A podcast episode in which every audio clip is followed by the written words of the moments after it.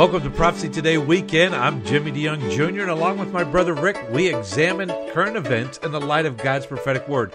And Rick, this is the seventh weekend of 2022, and it seems like we're covering the same countries, and there's dissent all over the world from Canada, uh, South America, to Europe, to the African continent, and to the Middle East. It seems like we're looking at current events that are really have the world in an upheaval. You're right, Jimmy. We do look at a lot of these same countries over and over again, but they are in Bible prophecy, and we are examining the situation in each of these countries.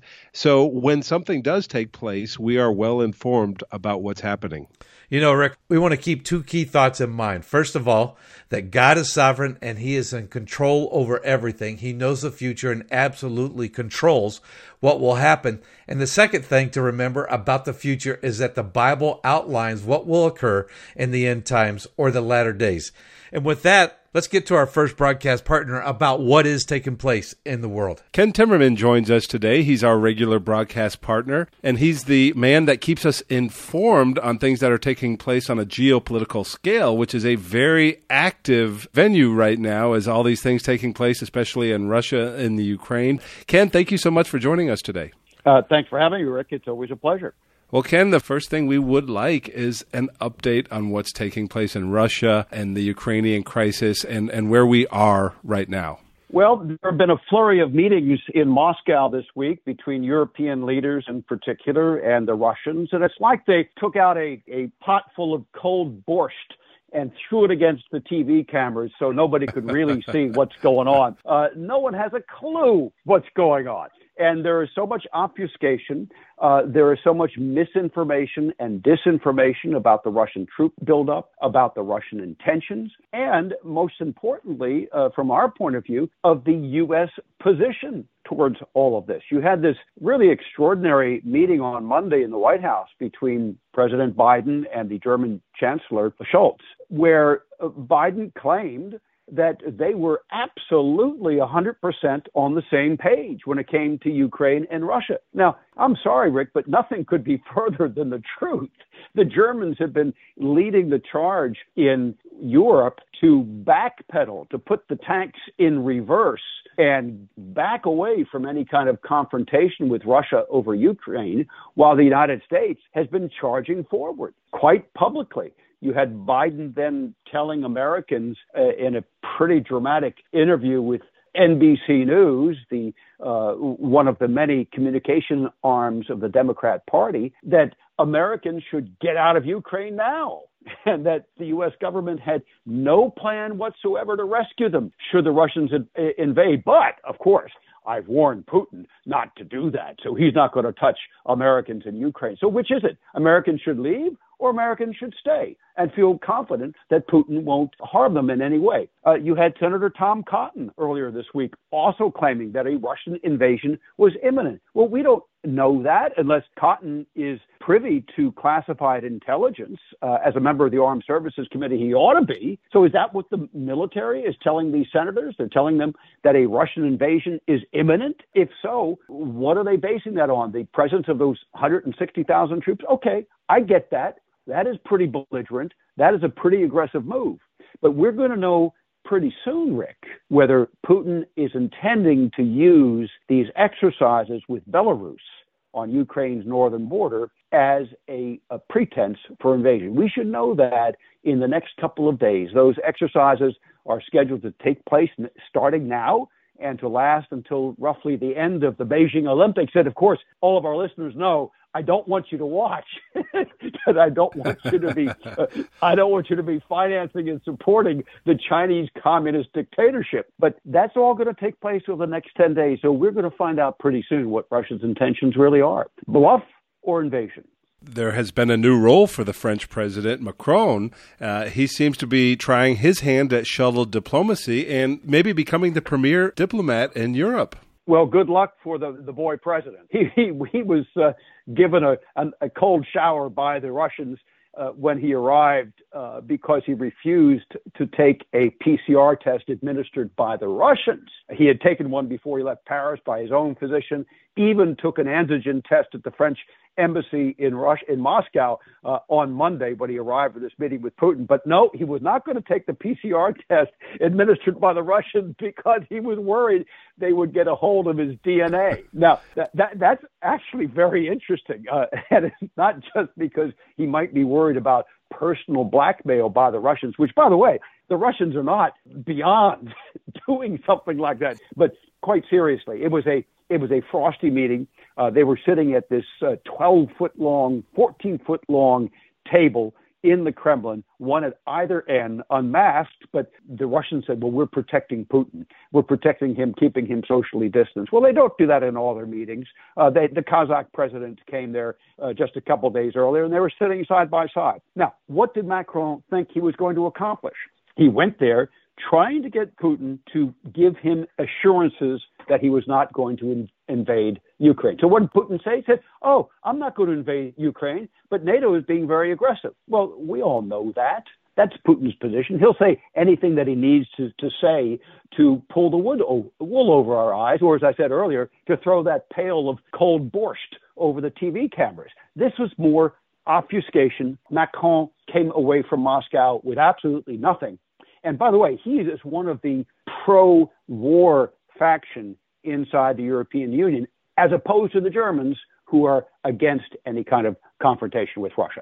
Well, Ken, you you never pull your punches when talking about these guys, and it's so interesting to to hear you talk about them and uh, the way they are operating. And you you again are uniquely uh, you have a home in France, so you're uniquely positioned to talk about this situation. Well, the next question I'd like to ask you much of what we do, we talk about uh, China, we talk about Russia, and we talk about Iran. And uh, in a post COVID world, and and the fact that you know you look at the American situation in Afghanistan and how we withdrew there, um, and how we're decreasing our presence worldwide, it looks like in a post-COVID world, uh, China, Russia, and Iran are looking to expand their alliance as well as their influence in the entire world.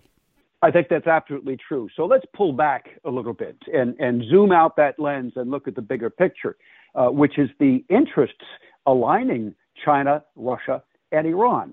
I'd like to take our listeners back just for an instant to a moment in 1995 under President Clinton. Boris Yeltsin was the president of Russia. And it was, it was revealed just before uh, Clinton went to Moscow to meet with Yeltsin that the Russians had signed a nuclear protocol with Iran.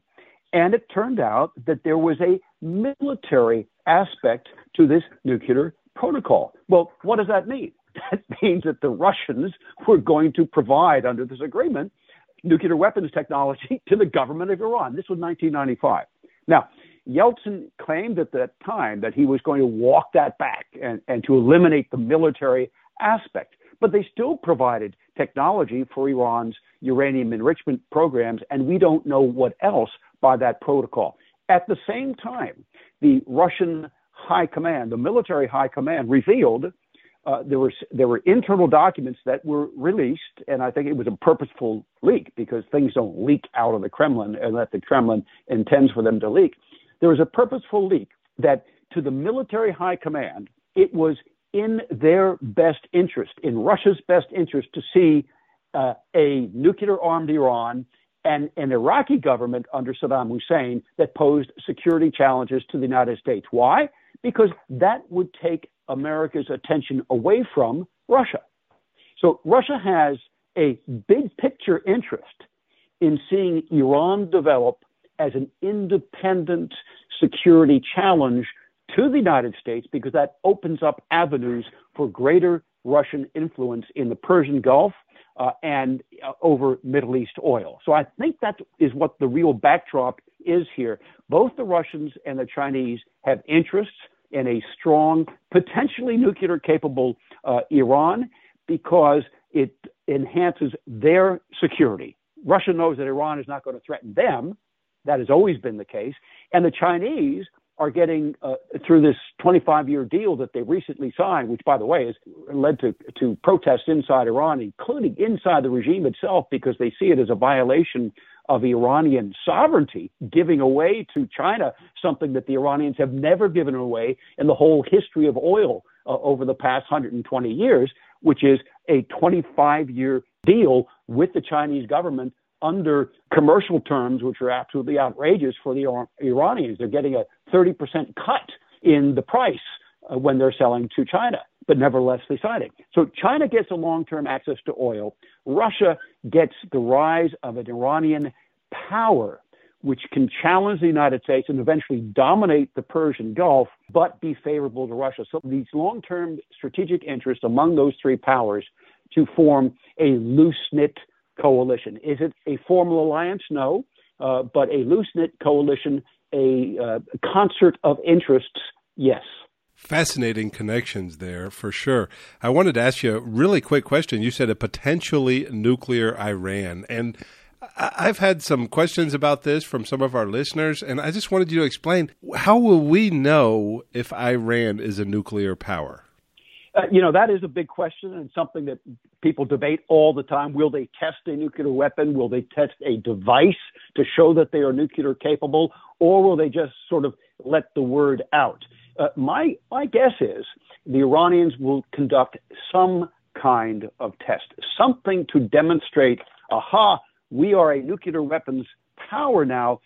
Don't dare come and attack us. And obviously, that's going to be aimed at Israel. Uh, they want to prevent an Israeli attack. Now, will the Israelis allow them to get away with a, with a test without attacking them? That is another big question, and I don't have an answer for that. I tend to think no, but uh, we will see what we will see. And we'll be there to monitor it for sure. Ken, you are a wealth of knowledge and you're invaluable for our listeners to keep us updating on what's going in that portion of the world. So we thank you so much for doing that and we look forward to doing it again next week. Thanks so much, Rick. It's always a pleasure to be with you. God bless. Kramer with Mission Network News. Sunday will mark the five year anniversary of Pastor Raymond Koh's kidnapping. This Malaysian pastor helped people with HIV AIDS, recovering addicts, single mothers, and children. But on February 13, 2017, mysterious attackers dragged him out of his car and he was never heard from again. Todd Nettleton with the Voice of the Martyrs USA says intelligence police may have been involved. Ask God to comfort Pastor Koh's family. And Kees van der Knyff has always had an interest in theology. Growing up in the Netherlands, he felt a call to serve the global church. So in spring of 2020, he and his family moved to Lebanon, where he began teaching at the Arab Baptist Theological Seminary. He'll teach historical and systematic theology, and he intends to stay in the country despite the financial crisis. Pray for his family as they adjust to life in Lebanon and ask God to strengthen believers across the Middle East and North Africa. Mission Network News, a service of One Way Ministries. I'm Ruth Kramer.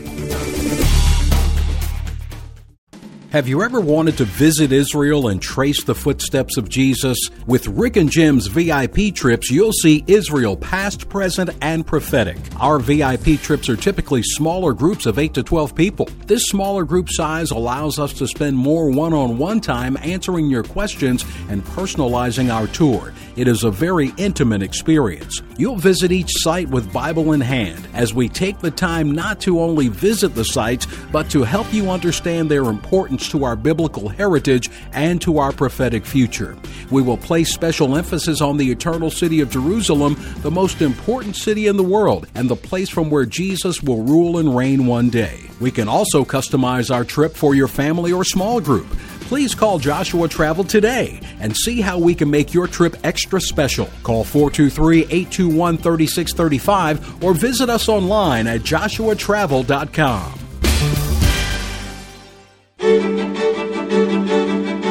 Welcome back to Prophecy Today Radio, the program that looks at current events in the light of Bible prophecy.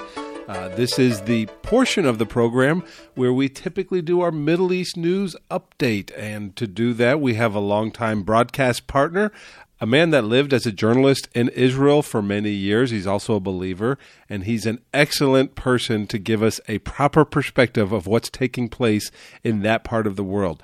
Dave, thank you for joining us today. Glad to be with you, Rick. Dave, we'll start uh, in Israel and dealing with Syria. There's been several strikes between Israel and Syria. Can you explain to us how that situation is developing there? Well, uh, the latest round began on Tuesday evening when uh, the Syrians say Israeli jets fired rockets from over Lebanon. They were operating from there onto some targets near Damascus that are Iranian backed militia facilities. And uh, what prompted that, Rick, was a sharp uptick in airplanes uh, arriving at Damascus airport from Iran in recent weeks. So they're obviously reinforcing their supplies at a large pace. This was a weapons depot that uh, the Israelis knew about that they attacked, and Syrian anti aircraft missiles were fired at the Israeli jets and also uh, at the rockets as they were coming in. And the Syrians said that uh, quite a bit of damage was done. Well, then a few hours later, just after midnight to early Wednesday morning, uh, a Syrian uh, surface to air rocket was fired at Israel, and that exploded over north central Israel, just a few dozen miles southeast uh, of Haifa over an Arab town, actually, Umm al Faham, a large Arab town up there in the Wadi Ara area. That was heard all over northern Israel and central Israel. People reported hearing it in Tel Aviv and Jerusalem, but certainly in Haifa, Tiberias, and all of the north, as that uh, rocket exploded, and shrapnel was later found near Nablus in the northern Judean area, uh, northern area of Samaria, the West Bank. So uh, that was unprecedented. And then Israel responded the, that day, later the same day, Wednesday, with another uh, barrage upon um, uh, the Iranian backed positions around Damascus and also at a couple Syrian air defense systems, the ones that had fired at the Israeli jets. Well, that was uh, followed by the Russian ambassador to uh, Israel strongly denouncing that action, uh, the first and the second actions, and saying this is against international law, it's illegal, we're not going to permit this to continue. It was the strongest uh, statement the Russians have made yet about Israeli activity in Syria. Well, of course, the Israeli position is we wouldn't be doing this if Iran wasn't up there and if they weren't reinforcing their positions, if they weren't bringing in heavy armaments for Hezbollah in Lebanon, if they weren't preparing, as they say all the time, for an attack upon Israel. So um, it's again this shadow war going on, but uh, Russia's role is becoming more worrisome. And also, Rick, the Russians are having a major naval exercise. They're just beginning that at the Syrian port of Tartus in northern Syria. And it's amphibious ground uh, landings, and they're, they're bringing in tanks and whatever. The question is will those uh, Russian forces remain in Syria? And also, the Russians announced the middle of the week that 200 soldiers from Belarus which of course is allied with Russia and possibly involved in any invasion in Ukraine, uh, that they're heading to Syria to buffer Russian forces in Syria. So all of these are very worrisome developments to Israel and signs that the war is going on. And meanwhile, one last thing the Iranians announced on Wednesday that they have a new uh, rocket that can go 900 miles, meaning it can hit Israel and it's named the Kaibar Buster. Well, Kaibar was an oasis, is an oasis in northern Saudi Arabia that was a Jewish area, and Muhammad's uh, forces uh, overran it and slaughtered most of the Jews there in the 7th century. So the name of that rocket is clearly aimed at Israel, mm. another sign that they are stepping up their war, and they announced at the same time that they are going to continue their ballistic missile program and uh, not stop as any part of any new deal or whatever. They're going to continue on with it. Well, there's several concerning things you just informed us there. I want to ask you about Iran in a second, but let's go back to Russia. Israel and Russia have had, at least in recent years, a somewhat cordial relationship. Do you believe this signals a shift? Well, Rick, the Israelis regard uh, Vladimir Putin as the most pro Israel leader of Russia in modern times. He has very good relationship with Israeli leaders. Uh, uh, over a million is, Russian Jews are living in Israel, so you know it's a major language in the country. And the Israelis want to keep those ties intact. They also have close ties with Ukraine. So they're staying well out of that. They don't want to be on either side of that conflict. But if it goes to full war, as we discussed last week, their concern is that Iran will use that as an opportunity to step up actions against Israel. And uh, that the reinforcement of Russian forces in Syria is not a good sign, and the hardening of their position against Israeli strikes there is definitely not a good sign. So they're very worried that these ties are weakening and that Putin has other bigger goals than being friends with Israel, uh, especially, of course, um, the NATO expansion and the things he talks about all the time. So they're worried about it. They'd like to keep the ties close, especially as ties are weaker than they were certainly under the Trump administration with the U.S. So they want that alliance to continue if it can. David, you also spoke of Iran and that interestingly named uh, missile that they have. Uh, this goes to some reports that have been coming out of Israel that they are looking at a, an intense new arms buildup, that they did an internal security threat assessment. And it seems like uh, there's general consensus that they're going to be building up arms in the near future. Well, the truth, Rick, is that both Iran and Israel are building up arms. Uh, they're both recognizing that there is going to be a showdown. Again, uh, Israel has no beef inherently with Iran. They've never fought a actual war with Iran before. They didn't invite them into Syria, didn't invite them into Lebanon in Yemen, in the Gaza Strip, but that's the reality. Iran is on the warpath, basically.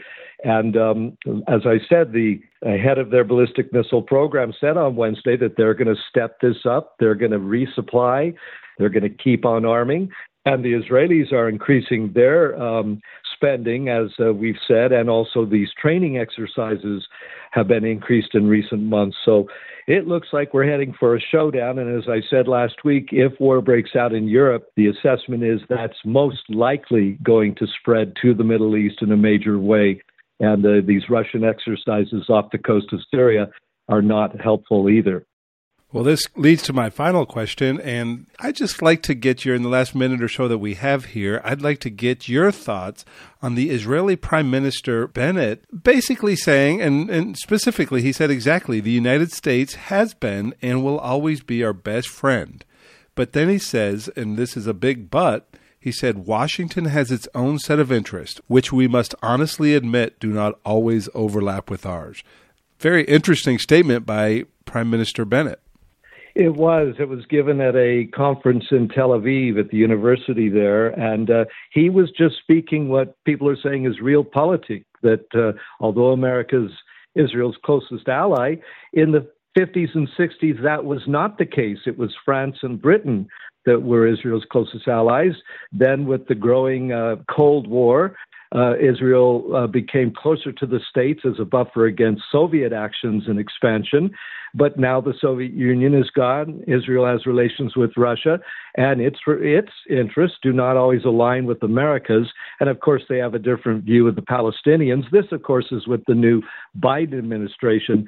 They were on the same page completely, I would say, with the Trump hmm. administration. But that's changed. We've gone back to the more traditional Democratic Party um, resistance, and then with the growing squad uh, influence in the Congress amongst the Democrats, they feel like they have less of an alliance than they did before with the U.S.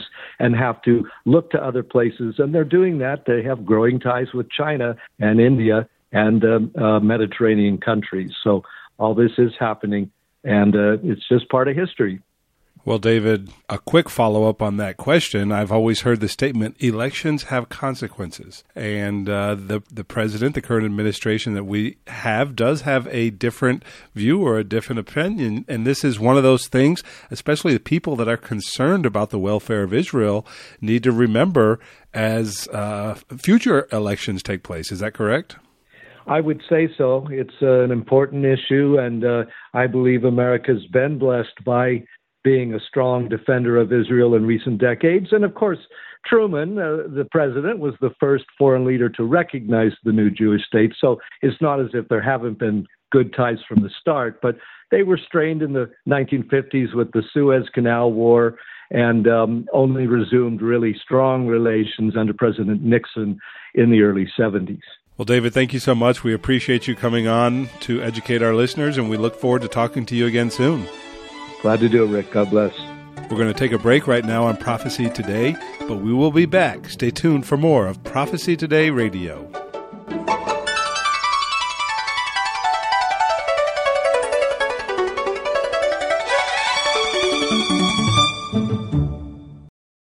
Just how close are we to the rapture of the church? Do events taking place in the Middle East and around the world have prophetic significance? In his latest book, Sound the Trumpets, Jimmy DeYoung examines these questions and explains just how near the rapture of the church could possibly be. By comparing four trends from prophetic scripture to current events taking place in the world today, Jimmy shows that the stage is set. Every actor is in place, and the curtain is about to go up on the end time scenario set forth in the scriptures. Sound the Trumpets is a must read for every serious student of Bible prophecy. To order your copy of Jimmy DeYoung's new book, Sound the Trumpets, for only $15, call us today at 8 Prophecy 8. That's 877 674 3298. Or visit us on the World Wide Web at prophecytoday.com. Call today and make sure to get your copy of Sound the Trumpets. Welcome back to Prophecy Today, and I, really do love how Dave Dolan brings it all together, Rick, with uh, the Middle East news update and from week to week. You know, our our our listeners get very comfortable with and they trust men like Ken Timmerman, David Dolan.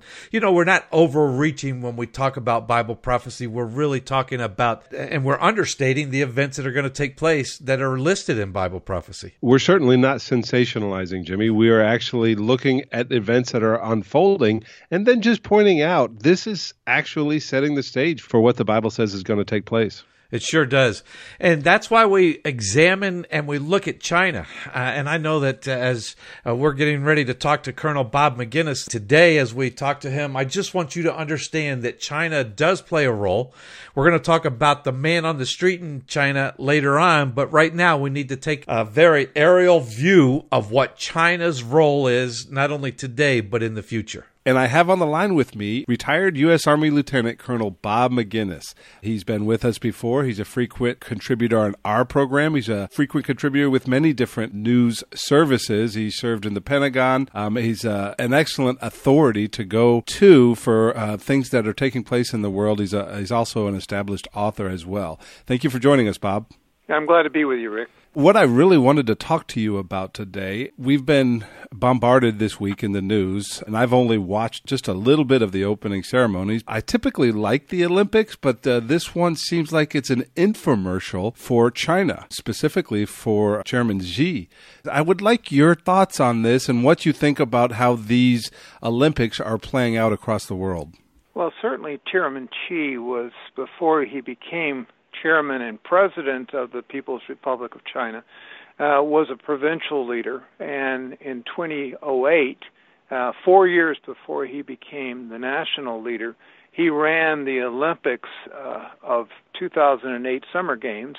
Uh, that was a great success, uh, certainly based upon uh, what you know the Presidium, the leadership, Politburo Standing Committee said. And so he, I think, was ushered in to a certain degree because of that. Now, there are many other reasons, uh, more precisely because of the deep seated corruption within the Communist Chinese Party. Uh, and, you know, some of the attributes, such as his being a true Marxist ideologue, brought him to power. Uh, but since that time, and of course uh, here recently, uh, he's recognized that his future may be linked to uh, the current 2022 Winter Olympic Games, and as a result, he's doing his best to, hmm. uh, you know, certainly make it a success. It's not, and in my estimation, from a Western perspective, uh, doing all that well, in spite of those in the United States, such as NBC News and others that are you know, fanning the flames of support for Chairman Xi. Uh, it has its issues. Now, of course, you know, over the weekend, this past weekend, uh, Chairman Xi met with a host of foreign delegations uh, represented by uh, presidents from Europe, uh, South America, uh, certainly Asia, uh, that were there to celebrate uh, the accomplishment of having the 2022 games. But uh, I think most notable was the presence of President uh, Vladimir Putin out mm-hmm. of uh, the Russian Federation. And of course, they issued on Friday, the 4th of February, a joint statement, 5,000 word long, which essentially, even by you know the Biden administration's national security advisor Jake Sullivan, uh, who said it really looks like an alliance is being formed. Well, hmm. uh, back in 2018, I wrote a book that basically, you know, it's an alliance of evil, which said that we are indeed facing down a new alliance. It's with Russia and China, and the evidence has been there. So all of a sudden, people are coming to that conclusion. So, uh, yes, uh, the Olympics are important to Xi, uh, but so is his economy.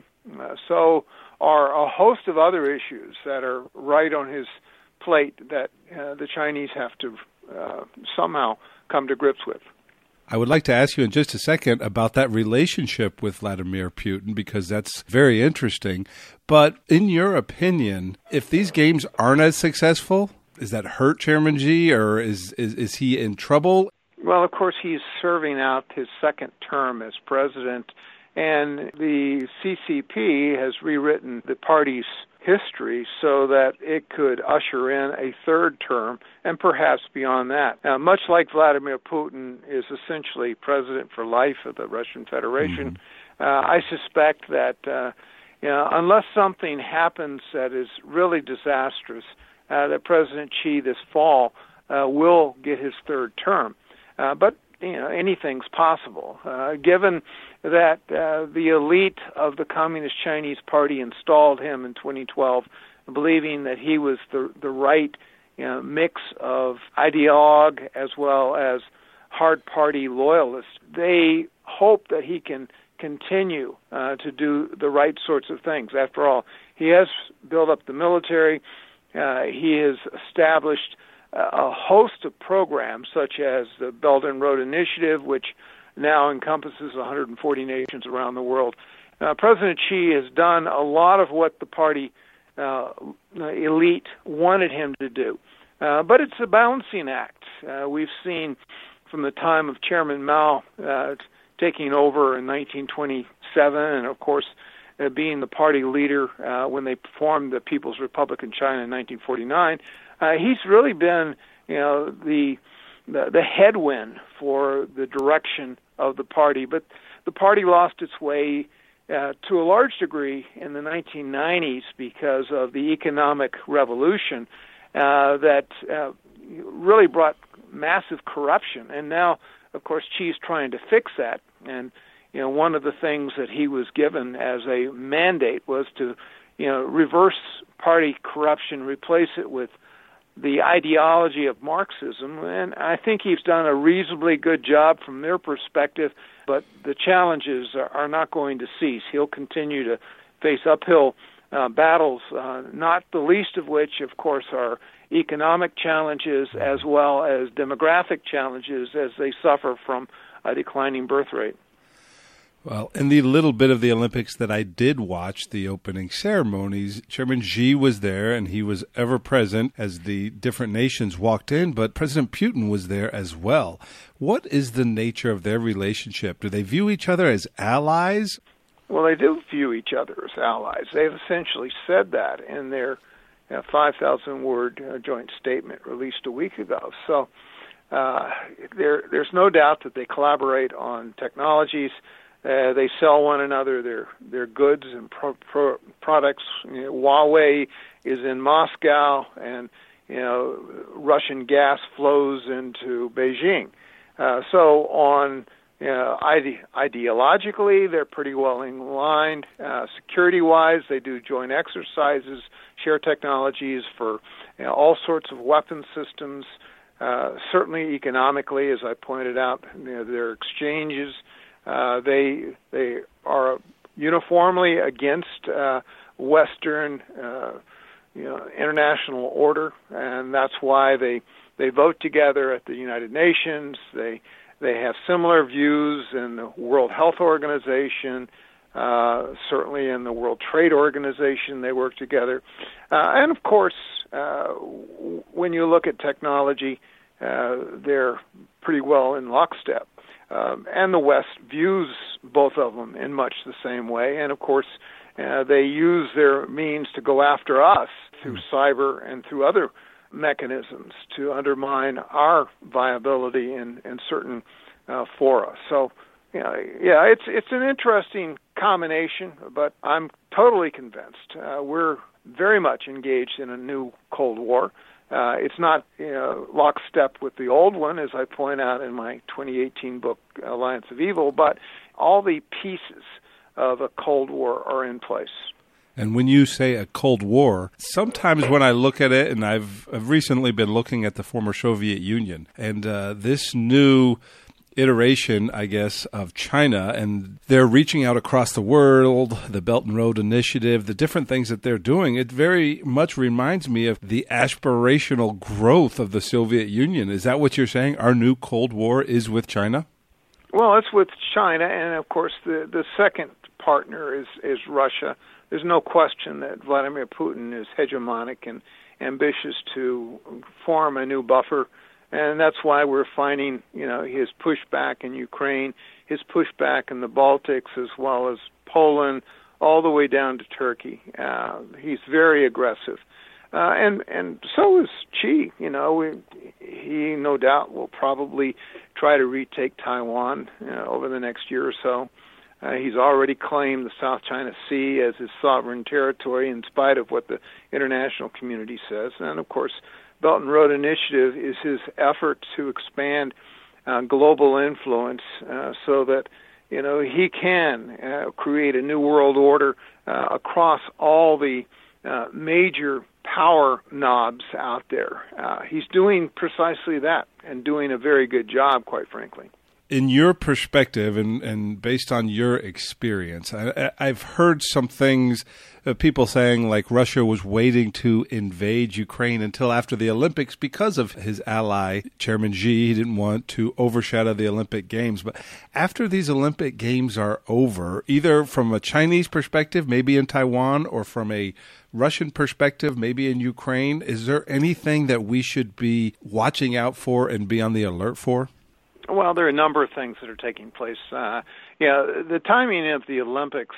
If you go back to 2014, when the Winter Olympics were in Sochi, Russia, Putin, of course, waited to the end of that game before he uh, mounted an offense that took in Crimea and eastern Ukraine, and then he pulled back. Of course, he accomplished what he wanted. He annexed Crimea, and of course, that upset all the people in Western Europe and he sparked the insurgency that continues today in eastern Ukraine. And of course, they've declared two basically provinces of eastern Ukraine as independent and aligned with Russia. You know, one out of five Ukrainians, as it is, are ethnic Russian. And that's why, to a certain degree, Mr. Putin believes that it's critical that Ukraine maintain independence from Western Europe. That's why he didn't want it to be a NATO member or a member of the European Union. Uh, he wants to be part of the Russian Federation, and historically, it has been aligned with Moscow, but uh, that's not something that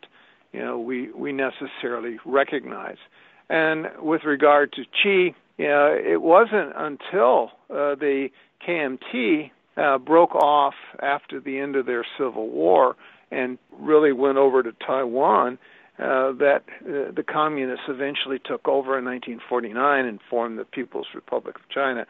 Uh, but you know, by and large, they've always in mainland China considered Taiwan to be uh, a province, uh, a breakaway province that needs to be tethered back to the mainland, and that's why President Xi understands the nationalism associated with that. You know, if you go back decades when the first artillery was shot at the, the small island right off the, the mainland coast that's associated with Taiwan.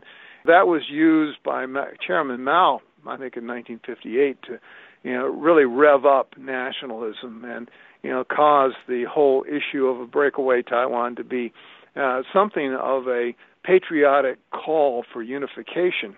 And uh, Xi's just taking advantage of that. Uh, he needs that sort of rallying call amongst the, the Chinese because of the many issues that they face today, you know, which I've mentioned earlier, the demographic issues, the economic issues, uh, and of course the ideological issues. Uh, you know, the, he, he is fighting a uphill battle, much like the the Marxists of the former Soviet Union under Lenin and Stalin. You know, Xi today faces uh, a major challenge, especially from the religious community. Today, there are arguably 150 million Christians there, hmm. and their numbers are you know, expanding maybe at 7% per year, hmm. and could by mid century certainly be in excess of 400 million people. So that and the fact that, of course, they have problems with the Uyghur Muslims, the problems with the Falun Gong, and others. Uh, these are not insignificant challenges that uh, Mr. Xi is facing. So if he can circumvent that with uh, a rallying cry around, you know, retaking Taiwan, uh, albeit momentarily, uh, he'll do precisely that. Well, that's an excellent bit of hope as you see the Christian community growing there, and sometimes the community does grow in face of persecution. Well, uh, Colonel Maginnis, thank you so much. Colonel Maginnis is a prolific author. The book that he mentioned was Alliance of Evil, and that's specifically talking about what we're talking about right now with China and Russia. But he has several other books, and they can be found wherever you buy your books. So, Colonel Maginnis, thank you so much for joining us today, and we look forward to talking to you again soon. Well, thank you, Rick. Have a good day. Well, Lieutenant Colonel Bob Maginnis uh, always gives us the information pertaining to. Uh, he's a China watcher. Uh, we watch China. We're watching what they're doing, and not only that, but he watches the Ukraine and uh, many aspects of Europe and around the world, geopolitical aspects of the program. Well, you know, in, this time, and it seems like we are always focusing on trouble spots. And really, that's what we're watching as we read God's word. We understand why the world is acting as it is. And so we keep our eyes on those things. But, you know, in this time, uh, of deep division in our country. There can be a tendency to sense that there's no hope in Washington, D.C., our nation's capital. And on the program with us today is, is, no stranger to our program. With David Kistler, we have you on our video. Uh, is the United States in Bible prophecy? You did a fantastic job, and I would encourage. I'll tell people how to to go to get that. But uh, welcome to the program today. Well, Jimmy, thank you so much. And I want to say this about your dad. He was one of my great friends. Uh, we suffered a great loss when uh, the Lord took him home, but heaven is far richer.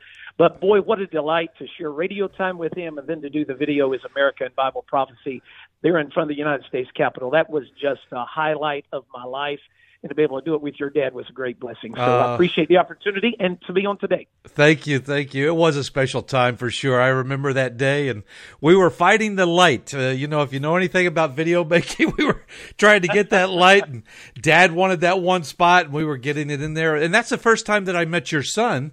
And tell us about because your son is very much involved with you in the ministry of Hope to the Hills.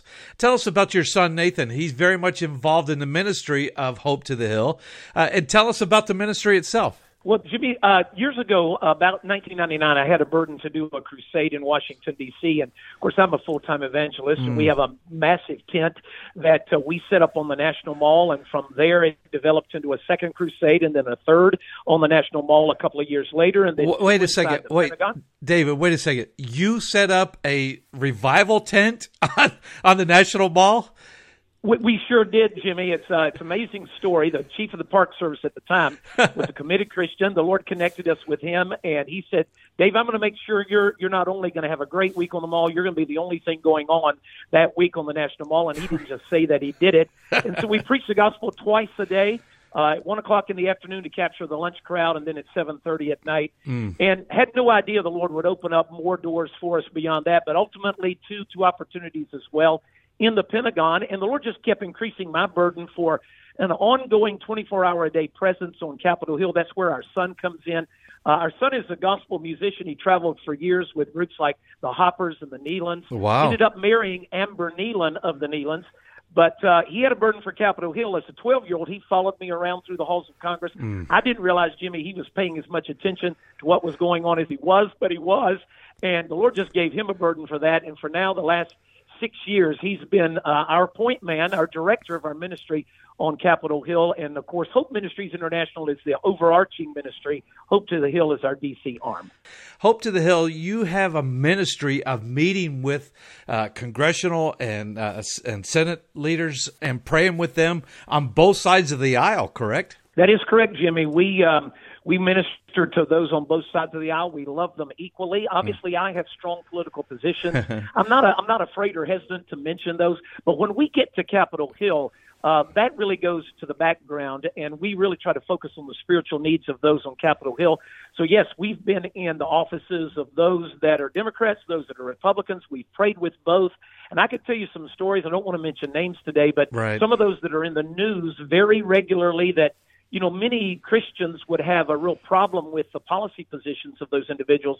Uh, we've been in their office praying with them and really, the need of most of them is they need Jesus Christ as Savior. So our prayers include the gospel and uh, just trying to minister to them on a spiritual plane. And it's been really quite amazing uh, I don't I don't have time to go into a lot of detail, but some of the stories we could tell really have been phenomenal. Well, I encourage people to go to your website, hopetothehill.com. Well, let me ask you this: I know that you're involved uh, in Washington D.C., and I know that uh, your ministry is there, and you're working. What do you see in in the future for us in 2022 and beyond in the midterm elections? What do you see as going to be some of the the most important uh, topics that we need to be aware of as a body of believers?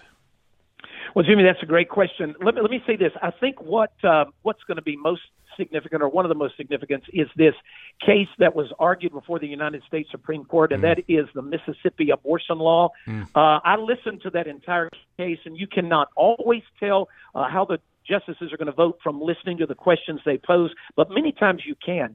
And I am incredibly, incredibly hopeful that what's going to happen is when this decision is announced, probably around June the 22nd, that it's going to be a major victory for life in the United States of, of America, and it's going to start the process of remanding this entire issue of life back to the states. And somewhere in the neighborhood of 37, 38 states have already indicated, either by you know statements or by the laws they've already enacted, that abortion is going to be significantly limited, if not ultimately done away with altogether. So I think we sit on the very precipice of seeing Roe versus Wade uh, overturned in our lifetime, something that years ago I would have never never believed. The other thing, Jimmy, that I think is going to be very important in the midterm elections, and I do see a potential red wave coming uh, because of everything that's been going on and the dissatisfaction on the part of the American people toward the the Biden administration. Mm. But I think religious liberty issues are going to be at the at the forefront and at the core of everything that's going on. Mm-hmm. And of course, our ministry is not really a policy ministry, though we do deal with that somewhat. Mm. Uh, but I would sure love to see these policy positions. Um, you know, the life of the unborn, I'd love to see that overturned completely so that life is respected and honored again in America. And I would love to see unmitigated religious liberty once again celebrated and lived out in the United States. Again, I'm talking to Dave David Kistler of uh, Hope to the Hills and his ministry. He's an evangelist. He's got a ministry in Washington, D.C., praying and helping and giving to uh, our uh, political leaders that are there, both sides of the aisle. Uh, Dave, in the last couple of weeks, we've been talking about a systematic world philosophy that seems to be from Satan coming into being, not just um, you know around the world as far as from Europe and different aspects, but here certainly in America. Do you see that? Do you feel that? And do you think that the light that you're providing in our nation's capital is helping to uh, to to dispel the darkness?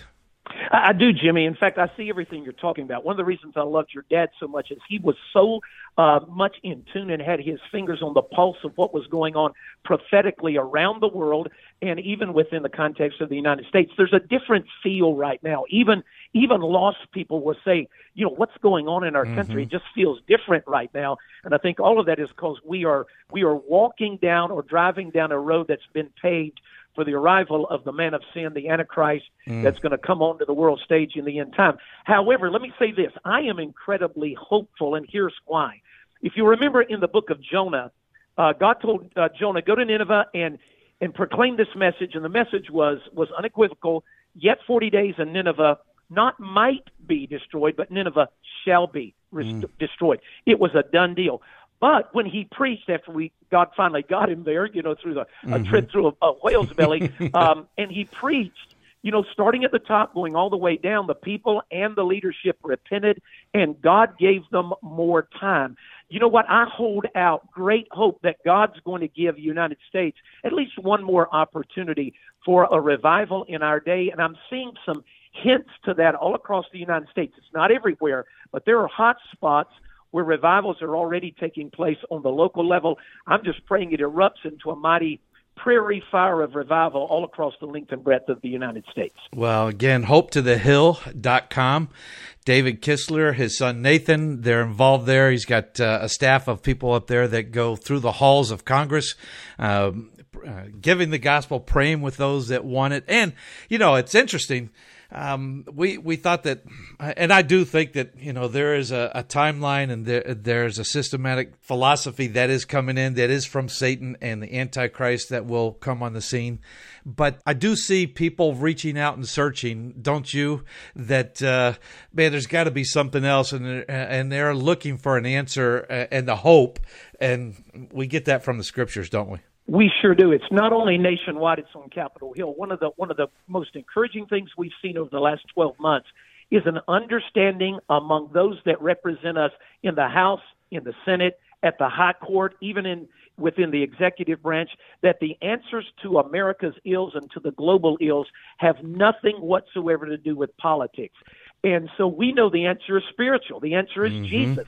And when you have those that are the good guys on Capitol Hill, those that do love Jesus, and there are a number of them that do, when they begin to understand that, there's great hope, Jimmy, for uh, God to potentially do something of a reviving nature in our nation. Yes, we're encouraged to pray. Uh, in fact, we're admonished to pray for those that are in authority over us, and and God does use, according to Revelation, He uses world leaders to accomplish His will. So let's uh, let's let's just keep praying that God's will be done, and uh, that that answer that we have will continue to go out. What can we pray for you in your ministry, David? Well, Jimmy, let me say this. We just moved our offices uh, from where we were to about, uh, I mean, literally walking distance from the Capitol. I wish wow. I could show you a picture of what God's done. It's a three story building and it's phenomenal. Uh, we're able to put our ministry offices there, and we're right in the middle of everything going on. A number of members of Congress live on the in the houses that that are on either the left or right of where our ministry office is going to be. So being that close uh, just gives us greater impact into their lives. So pray that God will give us wisdom, that God will create an increasing thirst and appetite on their part for the Word of God, and that we'll be sufficient in the power of the Holy Spirit to stand up and communicate as we should to those so that they can be impacted eternally for the glory of God. Amen and amen. Well, David Kistler, hope to the hill uh, com is the website. Go there, visit them, and keep them in prayer. And uh, uh, thank you for joining us today on the program. My delight, Jimmy. God bless. Rick, as I talked to David Kistler about our video, is the United States in Bible prophecy. Help us to figure out how can people, if they wanted to get that, and I think it's so very important for the times in which we're living, how could people get that video? Well, Jimmy, if you go to our website at prophecytoday.com, of course, you'll find a bookstore there, and we have this video there, and we highly recommend this video shot on location, as you said, and it's an excellent video for, for people wanting to understand America's role in Bible prophecy. And then if you go to our website, there's all kinds of other things that you could do. We would love for you to be a regular visitor. You could see our top news stories, you can look at our daily devotions, you can follow along with our podcast and radio programs as well. So please go to prophecytoday.com. We would love to have you visit our website. Well, we're going to take a break, and when we come back, the Legacy series with Dr. Jimmy DeYoung, and he's speaking and is starting in the book of Revelation. Can't wait. Right here on Prophecy Today Weekend. Welcome back to Prophecy Today. I'm Jimmy DeYoung Jr., and along with my brother Rick, we do examine current events in the light of God's prophetic word. And we keep our eyes constantly on what's happening around the world, Rick. And we use Bible prophecy as the foundation that helps us to understand what's going on.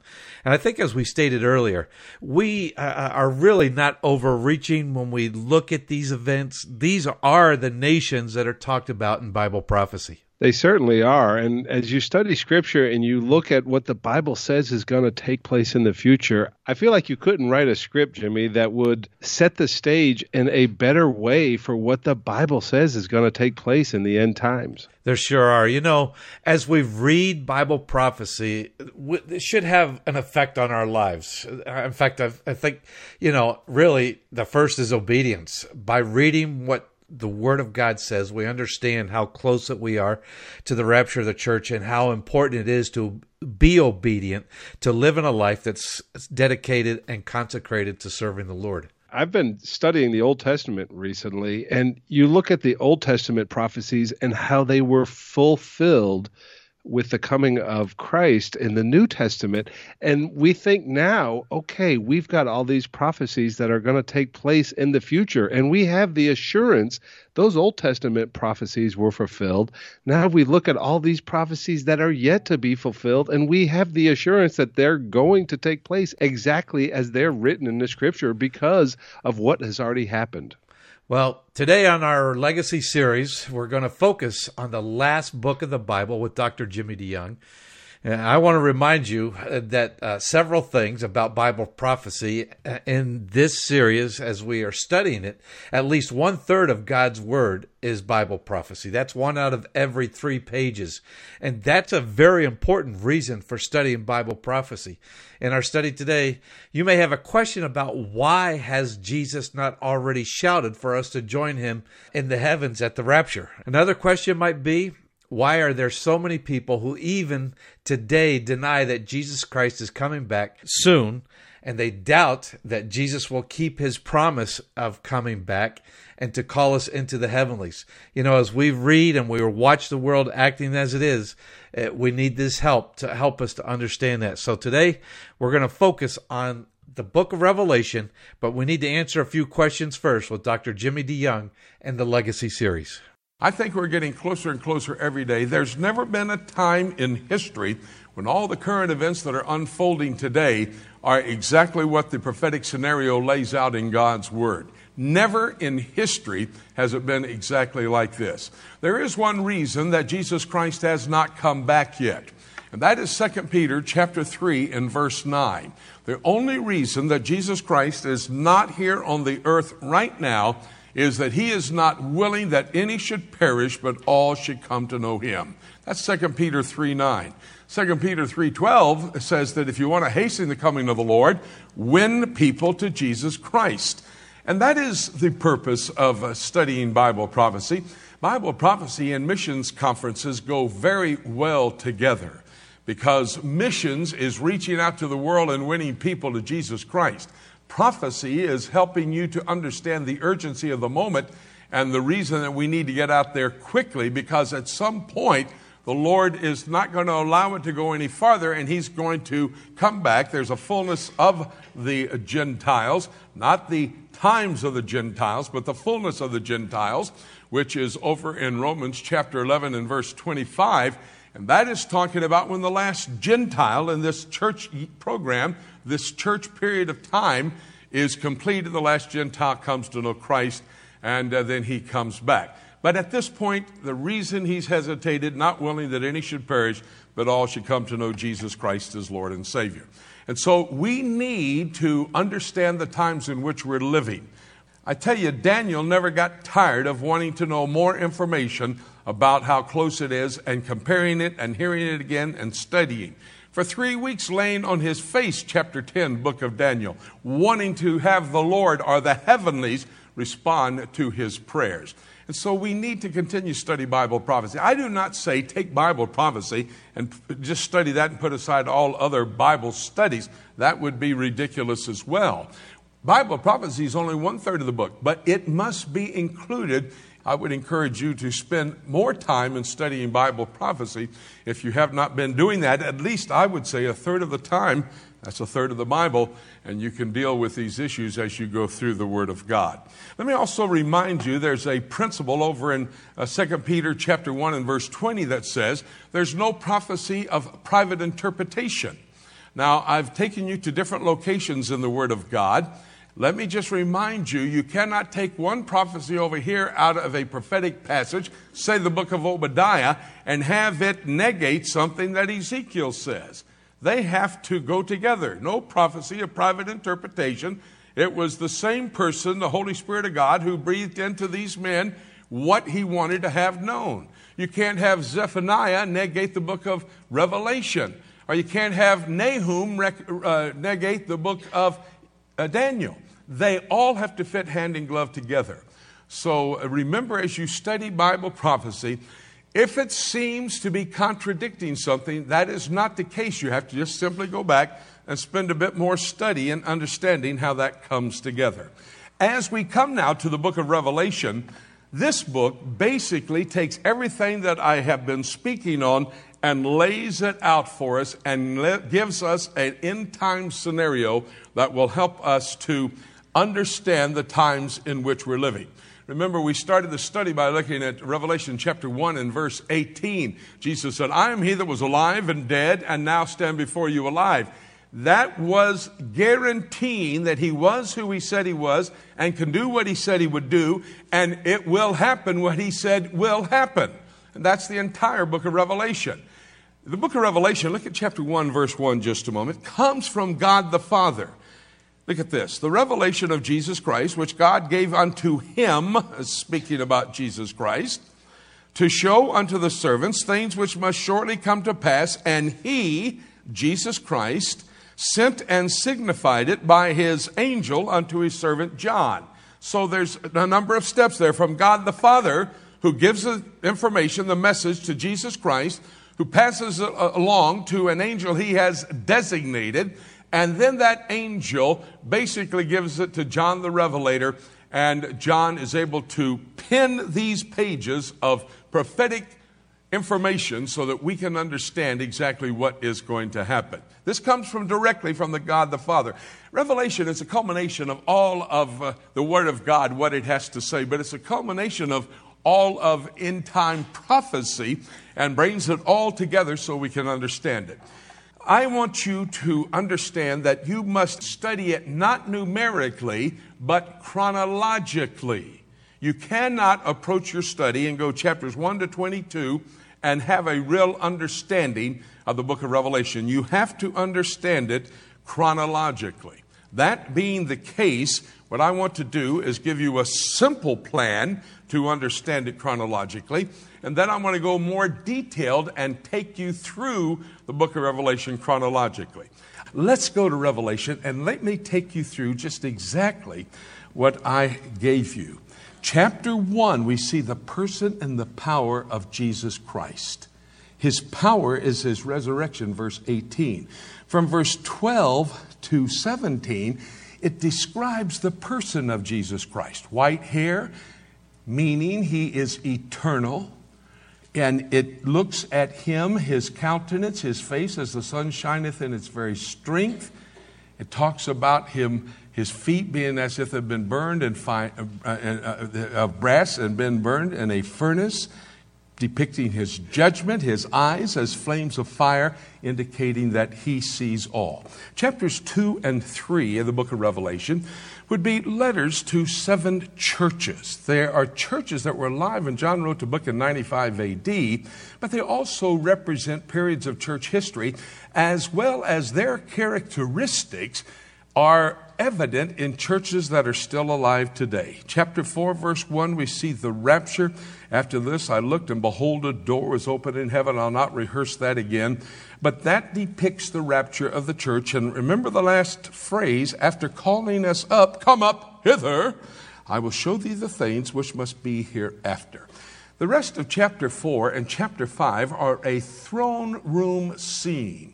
And in that throne room scene, we see God the Father seated on the throne. Look at verse 1 of chapter 5. And I saw in the right hand of him that sat on the throne. That is God the Father. Remember, I told you Jesus Christ is not now on his throne. His kingdom is yet to come, and it's key in your understanding of Bible prophecy. God the Father was on the throne. He had a book written within and on the backside, sealed with seven seals. It was not in the form of the book like we have it bound today, but instead a scroll, and not two scrolls, not two rolls, but instead one scroll. And at the top of it, keeping the flap from un- opening up, was a waxed seal.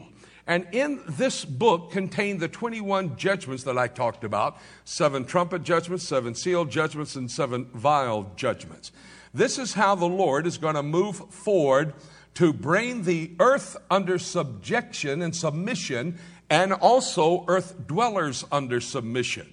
Somebody asked, and the elders are there in the throne room around God the Father who's seated on the throne. Somebody said, Who's going to open the seal book? And one of the elders said, What about Jesus? He was pure, perfect, holy, without sin. And so it says that he took the book from God the Father. And he was able then, look what it says in verse 7 he came and he took the book out of the right hand of him that sat upon the throne. And he goes forth now. This is the title deed to the earth. It's the scroll that contains all 21 judgments, which get progressively worse as you go through, but it is the title deed to the earth. He has to have control of the earth before he goes into his kingdom.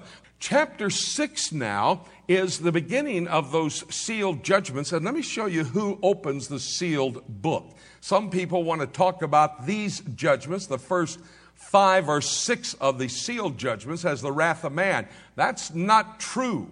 This is the wrath of God. How do I know? Because I know who opens the seal. I know who takes that seal and cracks it and opens the judgments upon the earth. Look what it says in verse 1 of chapter 6. And I saw when the Lamb, that's Jesus Christ, when the Lamb opened one of the seals, and I heard as it were the noise of thunder, one of the four beasts saying, Come and see. And that first sealed judgment that is broken is the Antichrist. But look at verse 2 And I saw and behold a white horse, and he that sat upon him had a bow, and a crown was given unto him, and he went forth conquering and to conquer. That is depicting the Antichrist. Why do I know that? Because that bow does not have any arrows, meaning he establishes a peace for a season. Crown on his head, trying to replicate the crowns that Jesus will come back wearing, as told to us in chapter 19. He's on a white horse, just like Jesus will come on a white horse. This is the Antichrist. This is the first seal that is opened in the first judgment of the 21 judgments that will be released. Chapter 13 gives the detailed information about the Antichrist. So if you're reading and studying through Revelation, you come through chapter 6, verses 1 and 2, then go to chapter 13 and spend more time studying there. Then you come back to the second seal judgment, verse 3. And when he had opened the second seal, I heard the second beast say, Come and see. And there went out another horse that was red. Power was given unto him thereon to take peace from the earth. That is the seal of war. And those are the wars that we're talking about in the book of Daniel, chapter 11, Ezekiel, chapter 38, Psalm, chapter 83. That's when these judgments unfold. There's a major war at the end of the seven year tribulation. That's called the Battle of Armageddon, or as I refer to it, the campaign, because it starts in Jerusalem and then moves to the Jezreel Valley. But at the beginning, the first six months of the tribulation period, this war unfolds that is found and detailed in Ezekiel 38, Daniel 11, and Psalm 83. These three passages, Daniel 11, Psalm 83, and Ezekiel 38, give us the details of the second sealed judgment, the man on the red horse that takes peace from the earth. These nations, listed in these three prophetic passages, are the names of nations in our world today that you would recognize. And indeed, they are all aligning themselves against the Jewish state of Israel. Dr. Jimmy DeYoung and the Legacy Series. The truth is, the prophecy of this war that happens in the first six months of the seven year tribulation could begin almost at any moment. That means the rapture, which happens before this war, the rapture could happen at any moment. We're going to take a break, and when we come back, we'll talk to a Christian missionary in China, right here on Prophecy Today Weekend. Every believer needs to understand Bible prophecy. Whether you're a novice or a student, we are here to help you. Just visit prophecytoday.com and click on the link for the Prophecy Bookstore. There you will find a large selection of CD sets, DVDs, and books for the Bible prophecy student written by Dr. Jimmy DeYoung and other prominent scholars. While you're there, be sure to check out Dr. DeYoung's latest series called Presidents, Politics, and Prophecy. This series examines how God has used human leaders in general and specifically the last seven U.S. presidents to set the stage for Bible prophecy to be fulfilled. This was shot on location in Washington, D.C., and is available on DVD or as a 10 hour audio series on CD. Be sure to check back often for special deals. You can visit prophecytoday.com and click on Bookstore, or you can go directly to prophecybookstore.com. I'm Ruth Kramer with Mission Network News. Sunday will mark the five year anniversary of Pastor Raymond Koh's kidnapping. This Malaysian pastor helped people with HIV AIDS, recovering addicts, single mothers, and children. But on February 13, 2017, mysterious attackers dragged him out of his car and he was never heard from again. Todd Nettleton with the Voice of the Martyrs USA says intelligence police may have been involved. Ask God to comfort Pastor Koh's family. And Kees Vanderknijf has always had an interest in theology. Growing up in the Netherlands, he felt a call to serve the global church. So in spring of 2020, he and his family moved to Lebanon, where he began teaching at the Arab Baptist Theological Seminary. He'll teach historical and systematic theology, and he intends to stay in the country despite the financial crisis. Pray for his family as they adjust to life in Lebanon and ask God to strengthen believers across the Middle East and North Africa. Mission Network News, a service of One Way Ministries. I'm Ruth Kramer.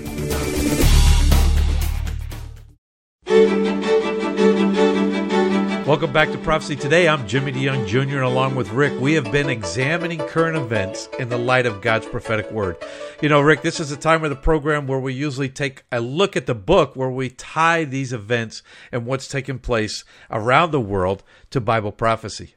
That's right. We look at geopolitical events as they're taking place and we tie them to Bible prophecy. But in this scenario right now, we are talking, and it's more of a pragmatic situation as we look at the situation on the ground with the missionary in China. Well, as we're looking at the geopolitical aspect of the world, and of course we go to Bob Maginnis, Ken Timmerman, David Dolan, and we always look at things from way up high. And my uh, our next broadcast partner that I'm talking to, he goes, "Yes, uh, you you have all these guys that look at things from way up high, high altitude." And he goes, "But I look at things from the street." And that person that we're going to have with us now is Chris, and Chris is a missionary to China. And we're going to take a look at really what is happening throughout China. Chris, welcome to the program today.